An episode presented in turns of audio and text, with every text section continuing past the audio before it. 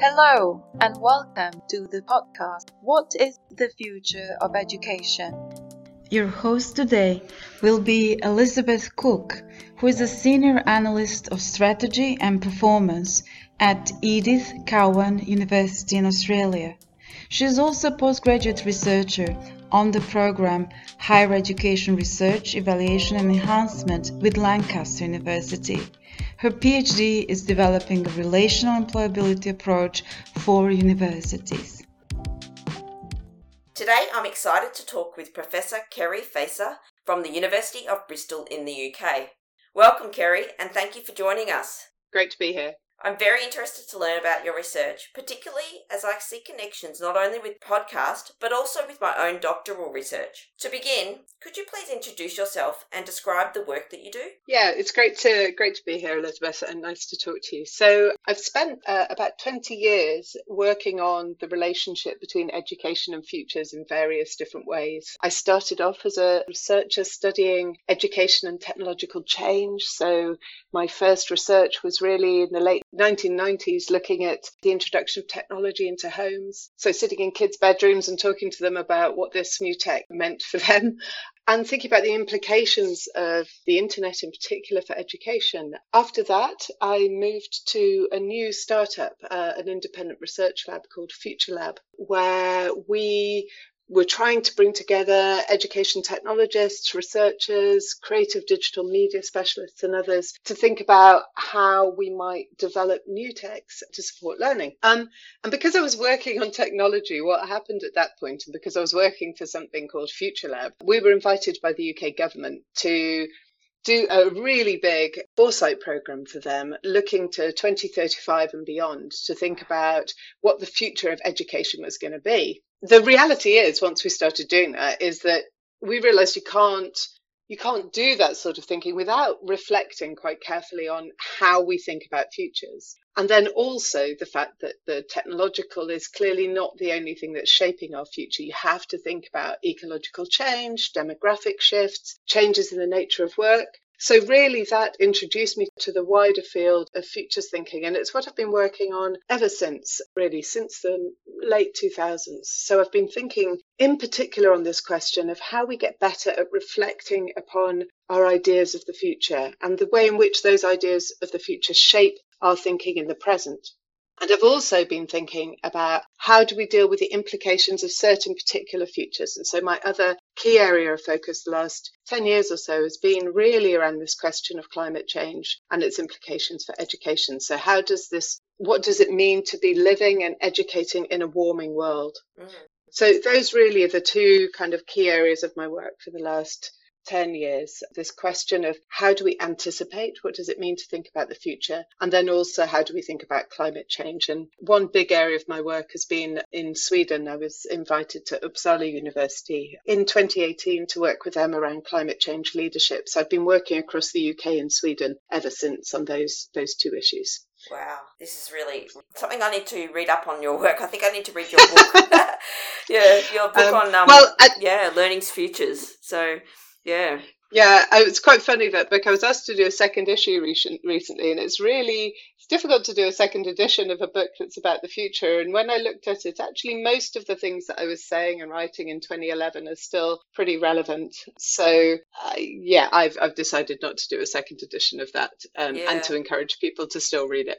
Yeah, and use it to prompt their imagination about what the future might be and how best to tackle the issues that we face. Yeah. Yeah. Absolutely. Something else I need to look at, educated optimism. So I'll link to all of this in the podcast episode description so that our listeners can access them easily. Thanks. How would you describe your work as informing the future of education? This is a tricky one because obviously it's a question about how do we affect change in the education system, which lots of people have thought about. It's an incredibly complicated question, and there's many different ways of approaching it. What I've done over the last 20 years is work a lot with schools and universities around futures thinking. So, for example, during the pandemic, I was working with the university in New Zealand thinking about how they might reshape their thinking about what a university is in conditions where people can't move, perhaps quite as much. More recently, I've been working with Dubai, which is an interesting place to partner with, looking at the development of a school of the future, working with a great team from the UK on that.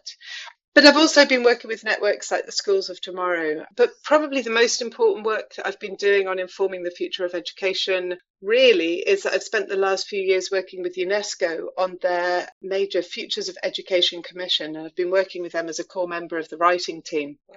And I think the UNESCO Futures of Education Commission is a really critical piece of work. It's not a perfect piece of work, obviously, because you need to negotiate between lots of different people. So, you know, maybe there are things that you'd add in or change, but I think it's a really important piece of work because really what I'm proud of in what we managed to achieve there was that it built in an awareness of not only a kind of technological vision of the future, but also the issues around sustainability, around demographic change, around a really clear statement of the risks and challenges that the planet is facing at the moment and the people on the planet. It built in a real commitment to recognizing that there's not one way of thinking about the future, but that there are ideas and expertise from all around the world that we have to draw upon. So it shouldn't just be the West and Paris, if you like, putting these ideas out into the world, but that futures and futures making is a democratic practice. It's a participatory practice, and we need to involve loads of people in it.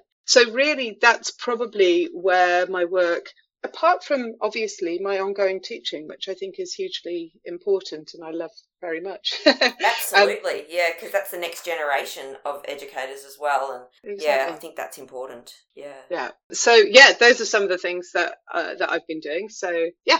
Yeah. Wow. Are there any concrete examples or artifacts that you can point to us that help to raise important questions or might contribute to our thoughts and actions regarding education futures?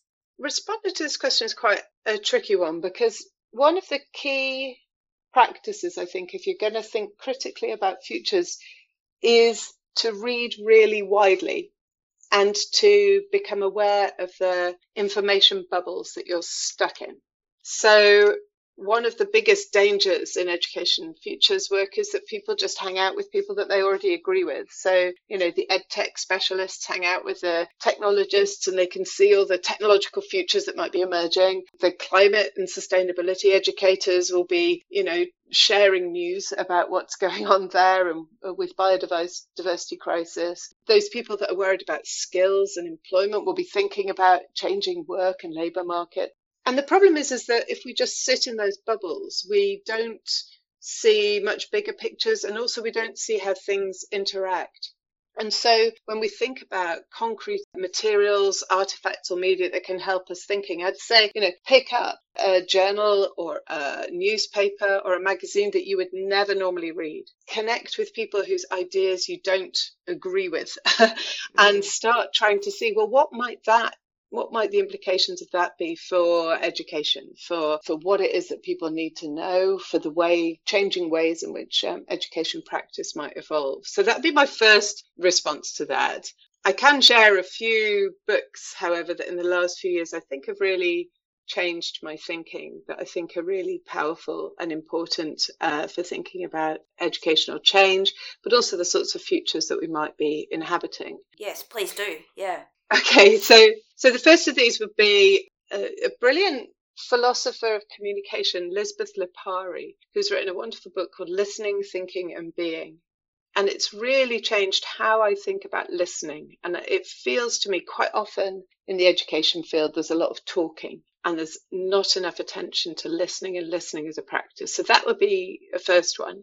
A second one from a completely different angle is a great book that I keep giving to people at the moment, which is particularly important in the UK, but I think has implications internationally. And it's Nick Haynes' book called The Book of Trespass, which is about the history of land and access to land. And again, one of the reasons I think this is important for education is we tend to think of ourselves, education is over committed to the mind and less attentive to the body and to land and to our place in it. And this book really talks about what does it mean that so many of us are disconnected from land, have very little access to it, that we've allowed large corporations to take over our land and access. And I think it raises all sorts of questions that are worth thinking about. Another fab book that I love is N.K. Jemisin. So she's a science fiction writer. And I always think when we're thinking about futures, science fiction is a fabulous place to have a look. And she's written a fantastic book called How Long Till Black Futures Month, as opposed to Black History Month, which is a series of fantastic short stories that is really, really worth connecting with. That sorry, was my dog. Very strange. Okay. Hello, dog. Yeah. Oh, no. Is he very happy? That's good. Yeah. So, yeah. But anyway, so just what's his name? What's your dog's name? Oh, Serby. He must want to actually read that book. He wants to join it. That's what that's what it is. So so maybe reading this book to him will keep him happy. It's a stunning book. But the other really critical thing about N.K. Jemisin's work is it brings in Afrofuturism. And I think this is a huge and important shift in our thinking about futures, is Afrofuturist work deals with pasts as well as futures. It deals with colonial history in a way that a huge amount of science fiction doesn't. It has really strong feminist writers and women's voices in thinking about imagining futures. So for all of those reasons, I think starting with Afrofuturism is a really great idea. And then the final book I really love is one published by Karen O'Brien, who is a climate scientist and geographer, and she's very closely connected with all of the work on addressing international biodiversity issues. And she's written a wonderful book called You Matter More Than You Think, which is about quantum social theory. And she's bringing quantum science, quantum physics into thinking about social theory. Cool. And really what this does, it's really cool. It's great stuff. But the critical importance of that is that when people think about futures, they can be massively overwhelmed by them. And there's this real sense, well, how do I make a change? What can I achieve? And what her work does is it really helps us to think about the real power of unintended consequences. It helps us think about tipping points and the way in which we can have social tipping points. And it helps us think about the huge potential importance of just one conversation. And that to me is really helpful. And I use it a lot when I teach with my students around education and climate change, because the question of the nature of agency that we have in these environments is a really challenging one. So I find that one useful. So there you go. There are a few suggestions, I hope, for good reading. Fantastic. Oh, I wish I could do more with every day. I want to read all those books. They sound great. Yeah.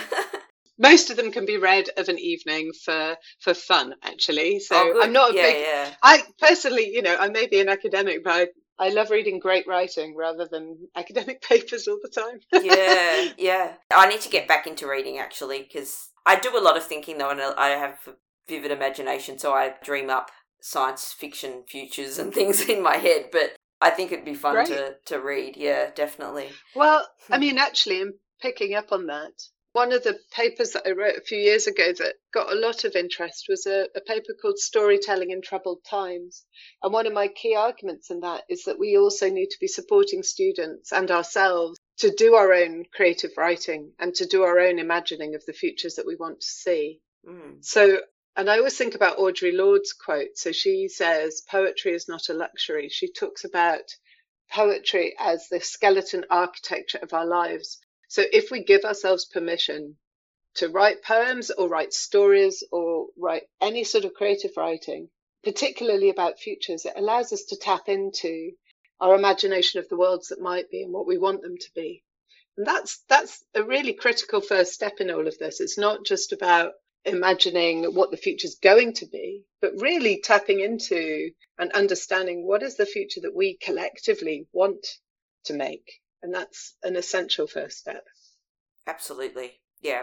That's where I see connections with your interests and mine with my PhD topic, which is building on relational higher education, the notion of relational higher education, and shifting the narrative of employability from a focus on individuals to a focus on contributing towards others, and to helping students to see that they, the impact that they have on other things in employment and in their lives, and also the impact of those things on them. And it's not just humans, it's the environment and the materials that we use and everything. So yeah, there's heaps of things I need that I can definitely look into your research on and I need to have a really deep dive into your research, I think, because it's very connected to mine. Yeah. The point that you're making there, I think, is really, really critical. So it sounds to me that what you're working on, which to me is one of the most important questions in education at the moment, which is how can we shift away from an idea of education as being the education of the individual alone towards a recognition that we're educating, if you like, the connected human, the interdependent human, the person that is connected with other people, other materials, other beings on the planet. Yeah. I mean, that's a big part of the UNESCO Futures of Education Commission, actually. It was an important piece of it to suggest that we reframe our idea of the individual at the heart of education. I did a little background paper for them on this, but there's a lot of people working in this area. And that's so exciting, because I think if we can shift the narrative away from just the individual, then that helps broaden people's minds to think beyond themselves. We're working towards resolving a lot of the issues just inherently in that change, in that transformation. Yeah. So hopefully everybody's work together will lead to, a change to the way that we just approach life, really. Yeah, exactly. I think that relational ontology, that sense of the reality of the world is one that is relational, is if I were to put money on something right now, that to me is the shift that we are going to see over the next 100 or so years. I mean, it's that a fundamental long durée, as we say, fundamental long durée civilizational shift. And actually, I mean, if you look at people like Vanessa Andriotti, Sarah Amsler and others, they're talking, I mean, they're making the very clear point that actually this highly individualized, atomistic, cost-benefit analysis, homo economicus on which we've based education is an aberration. It's a temporary thing. And I think we're going to rediscover and remember our interconnectedness. Yeah. Nice. I hope so. We did see some of that when COVID hit. I think people started to realise the importance of connections, and we're in danger of losing that insight again. But hopefully all the work that people are doing will end up helping people to realise these things. Yeah. Absolutely. And I mean, I think, again, that's the reason that we think about futures isn't to predict the future, because you can't.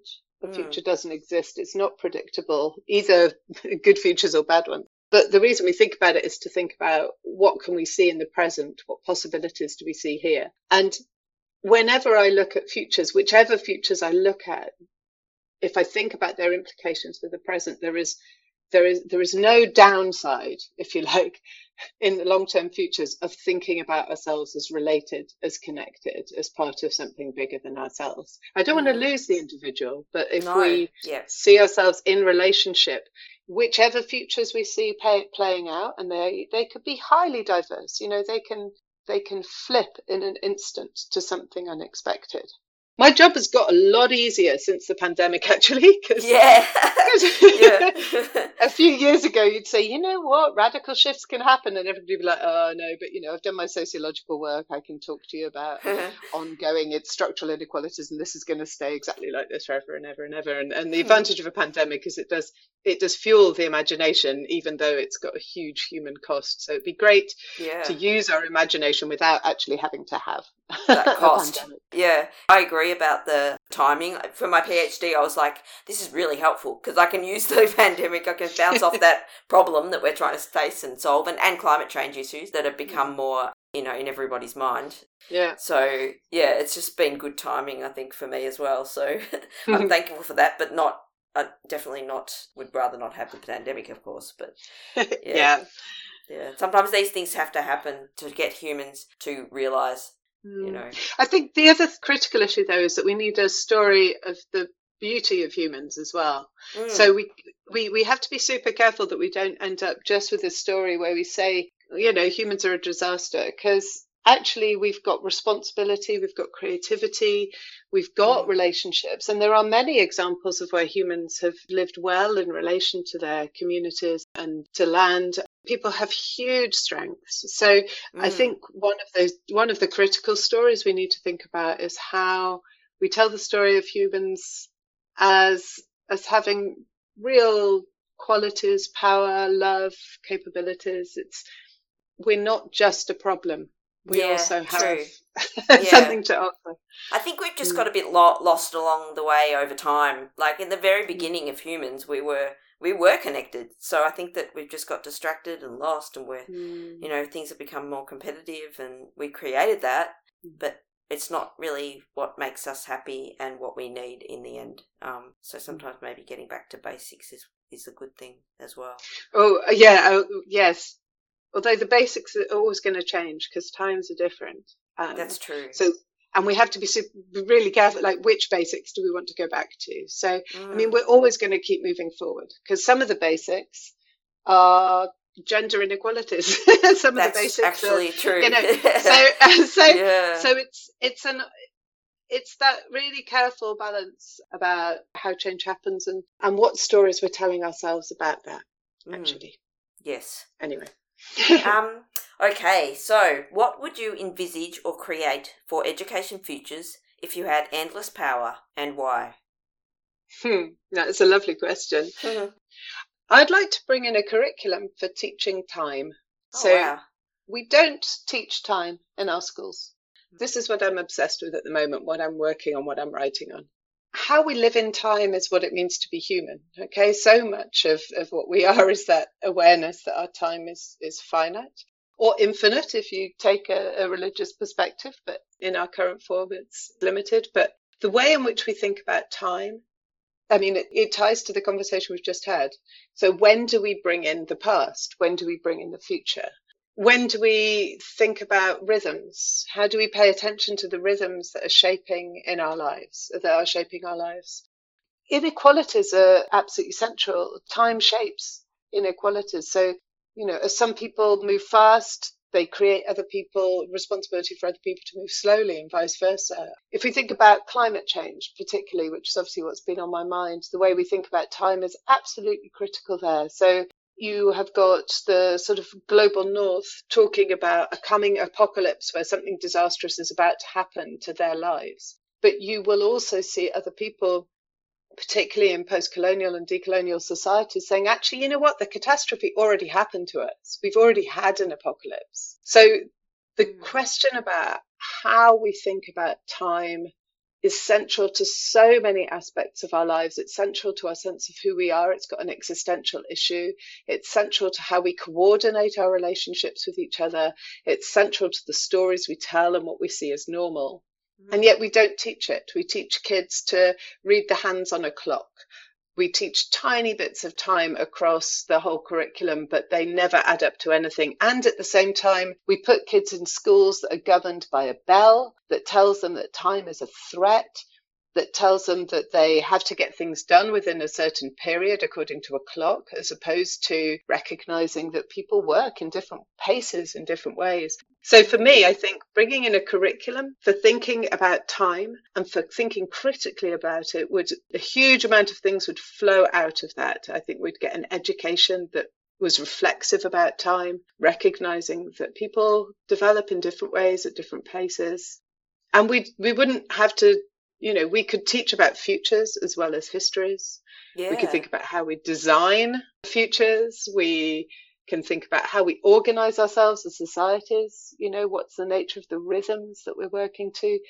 And we can think about what it means ourselves as individuals to live in time and to confront the reality of mortality, which is one of the things that we shy away from hugely, but it is the critical condition of human life.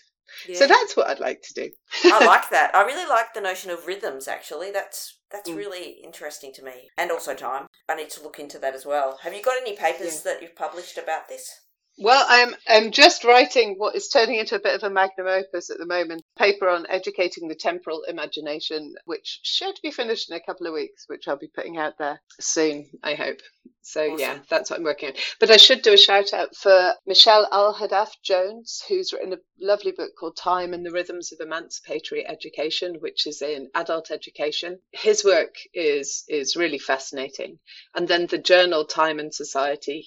Ooh. We are pulling together a special issue on time and teaching critical time studies in that journal as well. So that's worth having a look at. Definitely put an eye out for that, absolutely. What small steps do you think we should take now to transform education futures?